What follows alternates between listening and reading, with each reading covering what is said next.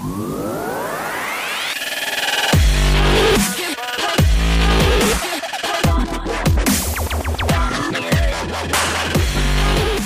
לכולם, אנחנו שמחות שאתם שוב איתנו. אני דינה שובל.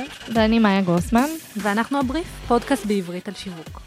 והיום אנחנו נדבר על אה, נושא מאוד מאוד מעניין, בוטס, בוטס, בוטס, זה הבאז האחרון שמסיר את מנהלי השיווק, כולנו שמענו עליו. אה, נשאלת השאלה אם אנחנו עומדים בפני עידן חדש של תקשורת. בכל זאת בוטים קיימים כבר הרבה זמן, כמו WeChat הסינית שמשתמשת אה, בהם כבר שנים. בפלטפורמה של Slack יש בוטים שמייצרים גיפים, אבל לאחרונה אנחנו רואים יותר מהלכים הרבה יותר משמעותיים של חברות גדולות כמו מייקרוסופט ופייסבוק, שמתחילות לייצר שכבה חדשה של תקשורת, משהו שהוא הרבה יותר אה, מעוד ערוץ. אז כדי לשמוע קצת יותר אה, על הנושא ולהבין בעצם מה המשמעות של בוטים אה, עבורנו, אנחנו שמחות לארח כאן היום את אה, שירה ויינברג. מנהלת מוצר ב Cortana Experiences במרכז הפיתוח של מייקרוסופט בארץ. היי שירה, מה שלומך?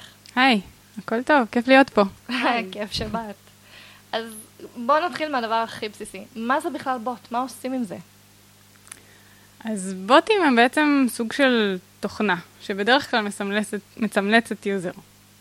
לאחרונה בוטים באמת אה, הפכו לנושא חם, ובמקרה הזה הכוונה יותר לבוטים בעולם של messaging. זה בעצם תוכנה שמסמלצת user, שאפשר להתכתב איתו. Okay, אוקיי, מסמלצת מדמה, זאת אומרת זה בעצם מדמה, איזה כן. fake user כזה שיכול לענות לי ולתת לי תשובות בתוך הצ'אט. נכון. בלי שאני כאילו... אמורה להרגיש שזה רובוט שמדבר איתי, נכון? לפעמים כן ולפעמים לא. את מתכתבת מולו, זה יכול להיראות ולהרגיש כמו user אמיתי, ותלוי כמה עשו עבודה טובה בצד השני וכמה ניסו שזה ייראה כמו user אמיתי. אז למה בעצם הבוטים האלה נכנסו פתאום לשיחה? אז זאת שאלה ממש מעניינת. אה, אנחנו בעיצומן של שתי מהפכות כרגע, שככה התחילו, אבל אנחנו עוד אה, נמשיך לראות מהן הרבה. הראשונה זאת מהפכת ה messaging. בעצם אנשים עוברים יותר ויותר להתכתב באפליקציות messaging, אם זה וואטסאפ, שמאוד חם בארץ, או פלטפורמות אחרות שרלוונטיות בשווקים אחרים.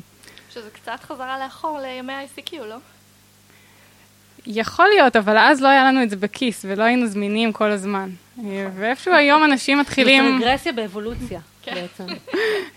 אז איכשהו היום אנשים uh, מתחילים הרבה יותר להתכתב באפליקציות מסג'ינג, ואני חושבת שגם לעשות הרבה דברים במקביל.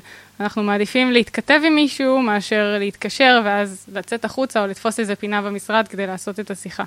התכתבות אפשר לנהל תוך כדי, תוך כדי פגישה, תוך כדי שאני אה, עושה דברים אחרים, כמה התכתבויות במקביל. זה הרבה יותר מתאים לעולם ה multitasking שאנחנו חיים בו היום בעצם. לגמרי.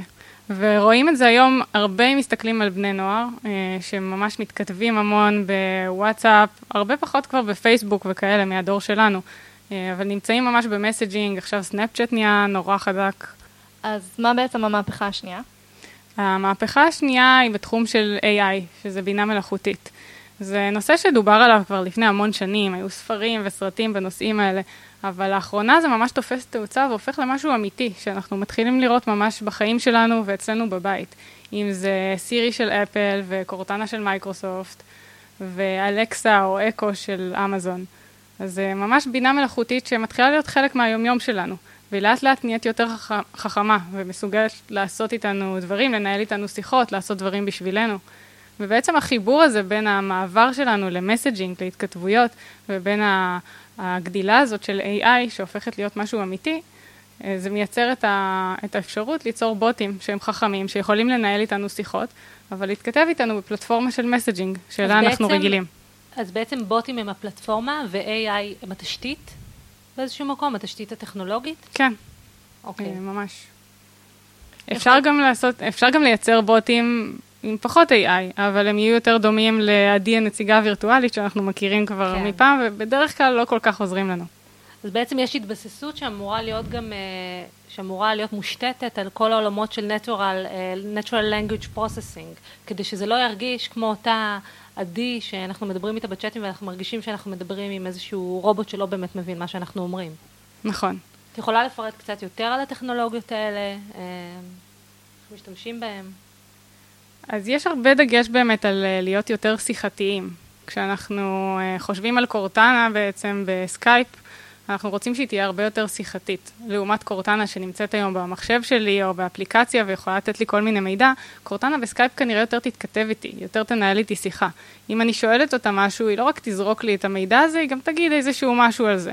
נגיד אם אני שואלת אותה מה מזג האוויר, במקום לזרוק לי תמונה של, ה, אה, של שמש ומספר מעלות, היא גם תגיד איזה כיף, אני ממש אוהבת שמש, או אני שונאת גשם באסה.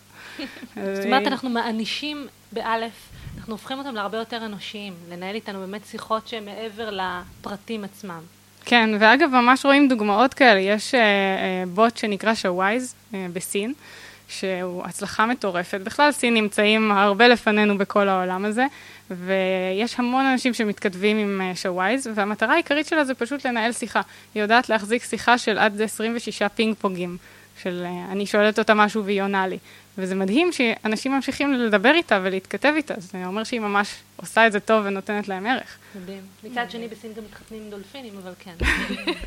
אגב, אנשים גם אומרים לה דברים כמו, אני אוהב אותך, וכאילו, I love you וכאלה. מתחתנים עם דולפינים, זה כן. כבר אפילו נשמע לי הרבה יותר אנושי. יכול להיות שאנחנו בפתח של איזשהו עידן חדש. הייתה לנו את התקופה של הווב, אחרי זה הייתה תקופה של אפליקציות, אנחנו נכנסים עכשיו לתקופה של בוטים? לגמרי כן.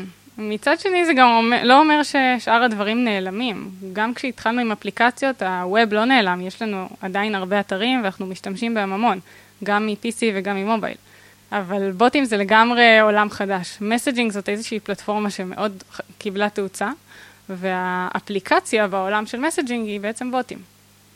לגבי, קצת רגע לגבי האיך, מעניין אותי, מה בעינייך יותר נכון? זאת אומרת, מה דרך העבודה הכי נכונה שבוטים יתקשרו איתנו בסוף כצרכני קצה, אם נקרא לזה ככה? האם ב push, אומרת, הם כבר אמורים להכיר אותנו כי זה נורא מבוסס על כל העולם של big data וההבנה של מי שאתה מדבר איתו כל הזמן, וייתנו לנו את המסרים שלנו ברגע שזה הכי רלוונטי לפי מה שהם מזהים, או שזה צריך להיות ב pull, זאת אומרת שאני צריכה לפתוח את הטלפון ולשאול את סירי או את קורטנה, או את מי שזה לא יהיה, איך שלא יקראו לה מחר בבוקר, איזושהי שאלה ולקבל עליה מענה. לאן זה ילך? אז נראה שזה נורא תלוי, זה איזשהו איזון שצריך מצד אחד לתת כמה שיותר ערך ל user, אבל מצד שני גם לא רוצים להיות ספאמרים וכל הזמן לקפוץ לו עם push notifications כי הוא פשוט יסיר אותך מה contact list שלו, לצורך העניין אם אתה בוט.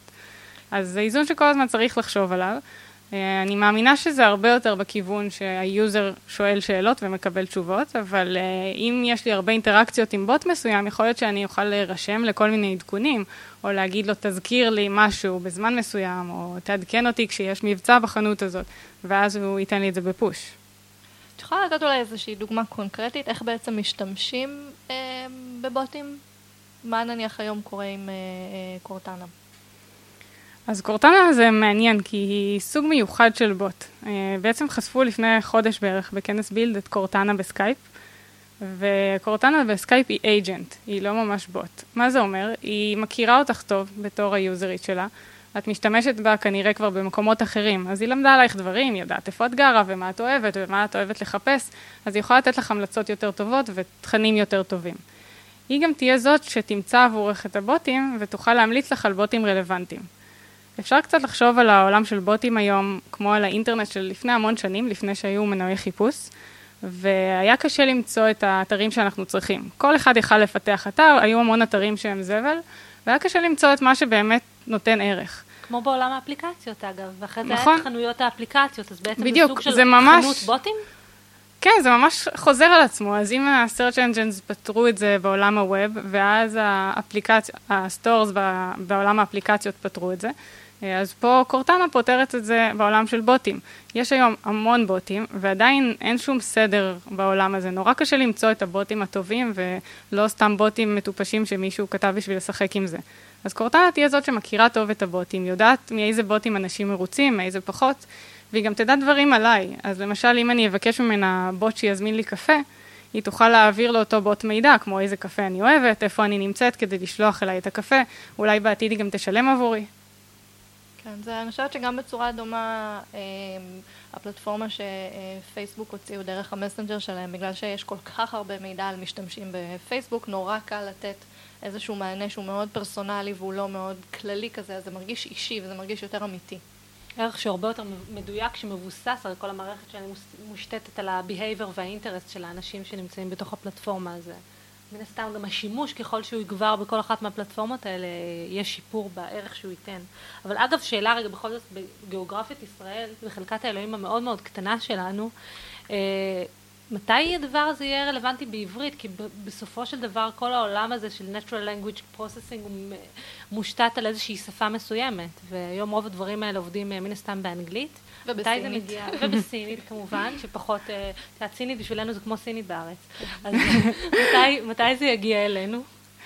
כן, אז זה נכון, אה, ועובדים על פלטפורמות כאלה ויכולות כאלה בכל השפות.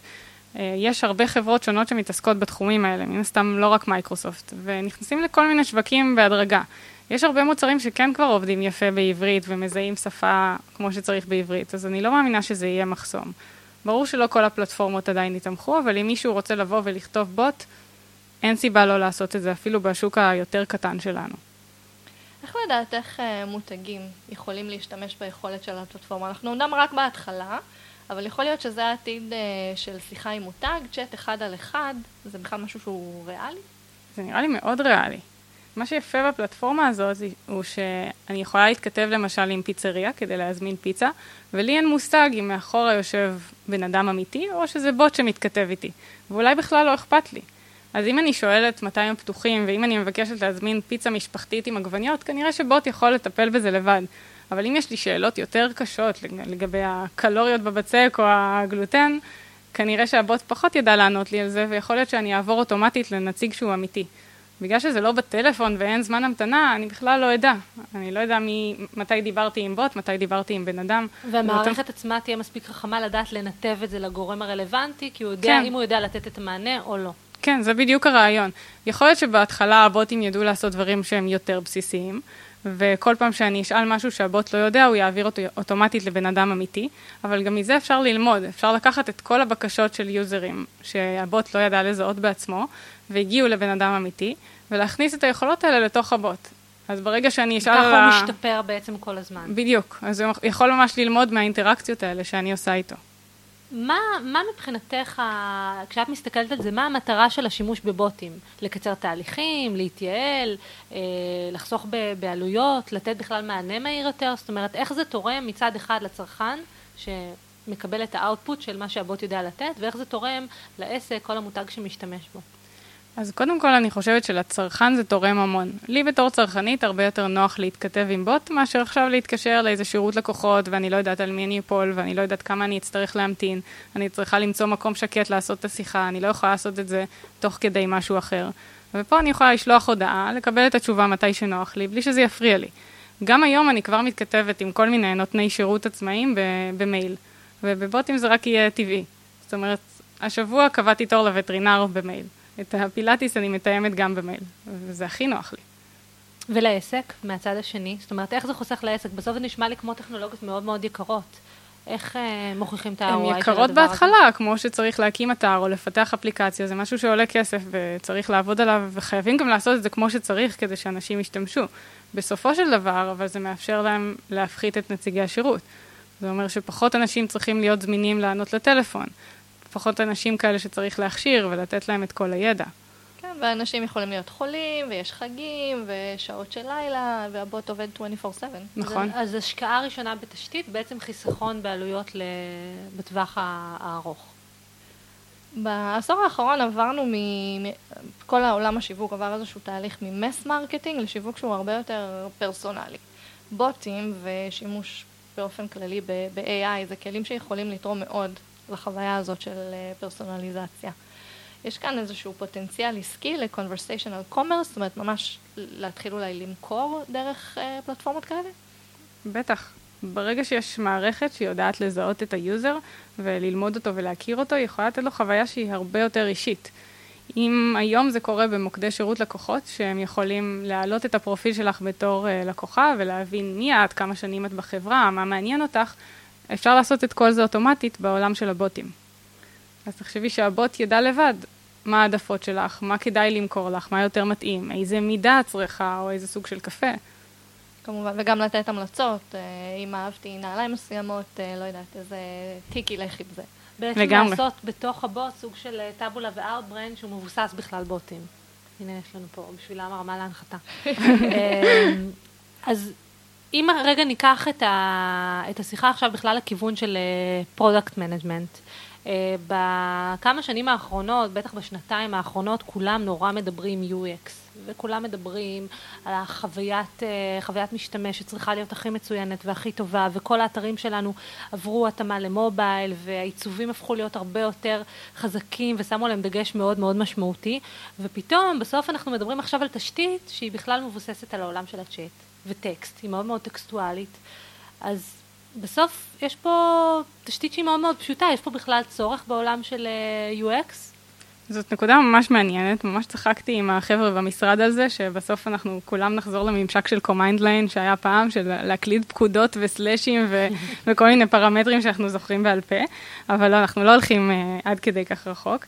אז קודם כל, כמובן שאפליקציות ואתרים לא ייעלמו מהעולם. יש דברים שעדיין יהיה הכי נוח לעשות באתר או באפליקציה. נגיד אם אני עובדת עם GPS, הרבה יותר נוח לי לעבוד עם GPS שמראה לי את המפה, שיודע מה הלוקיישן שלי, שאומר לי מתי לפנות ולאן לפנות, לעומת צ'אט שתוך כדי נהיגה יתחיל לכתוב לי, תפני ימינה, תפני שמאלה, ויבקש ממני הרשאות ללוקיישן. אז לא בכל מקום זה, זה מתחבר. אבל גם בעולם של בוטים, אה, UX וחוויית משתמש זה משהו שהוא עדיין רלוונטי. כי אנחנו לא מדברים רק על דיזיין ועל צבעים וגודל כפתורים ו- ולעשות את זה יפה. גם כשמדברים על טקסט צריך לחשוב איך ייראה הפלואו. מה הבוט הזה אומר לי? איך הוא גורם לי להמשיך את השיחה איתו? איך הוא נותן לי חוויית שירות טובה? איך הוא עוזר לי לקבל בסופו של דבר את מה שרציתי ולסיים את המשימה בהצלחה? אז הוא צריך להיות uh, גם נעים ונחמד מבחינה מסוימת. זה צריך להיות בוט שמדבר אימוג'ית. אם כבר מדברים כן, על שפות אני, שהם... אני מניחה, לא התכתבתי עם בוטים סינים כמו שווייז, אבל אני מניחה שהם משתמשים באמוג'יז. אה, והם נותנים כמה שיותר תחושה שזה בן אדם. וכשמנסים לבנות משהו כזה, יש הרבה חוויה של user experience שצריך להעביר. טוב, אז לפינת uh, התכלס. מה מנהלי שיווק צריכים לעשות מחר בבוקר כדי להתכונן בעצם uh, לבואם של הבוטים? איך שימוש בצ'אט יכול להשפיע על תוכניות השיווק? קודם כל, להתחיל לבנות בוטים. אנחנו ממש בהתחלה של העולם הזה, ואני חושבת שזאת הזדמנות מאוד טובה להיות חלוצים ולהיות הראשונים שנמצאים שם. אז uh, להתחיל ללמוד, לראות מה קיים. יש הרבה מאוד פלטפורמות רלוונטיות אה, שעליהן אפשר לפתח בוטים. אפשר להבין מי השוק שלהם, אם זה בישראל למשל, אז uh, אה, יכול להיות שפייסבוק מסנג'ר זה המקום הנכון, אם זה בסין, מן הסתם וויצ'אט, אה, בכל שוק יש פלטפורמת messaging. זאת אומרת, להיות נוכחים בפלטפורמות שכבר אנשים רגילים לדבר בהן. בדיוק. ולקבל בהם את התשובות. בדיוק. כל הרעיון זה ללכת למקום שבו נמצאים כבר היוזרים. אם אני מתכתבת עם החברים שלי והעבודה שלי והמשפחה שלי בוואטסאפ, שם אני רוצה להתכתב גם עם המספרה שלי. ואם אני מחפשת, אפרופו, יש לי כל מיני שאלות ואני מחפשת בגוגל, אולי גם שם אני כבר רוצה לקבל מענה מאיש השירות, אפרופו, אולי צריך לקחת בכלל את כל העולם הזה של search engine marketing למקום החדש שישר, הם עכשיו נכנסים מאוד מאוד חזק לעולם גם של e-com דרך מנוע החיפוש, אז אולי זה יצטרך ללכת גם לכיוון של בוטים, אה, כדי באמת לתת את המענה ברגע שבן אדם צריך ולתת את המענה הכי, הכי מיידי ושלם.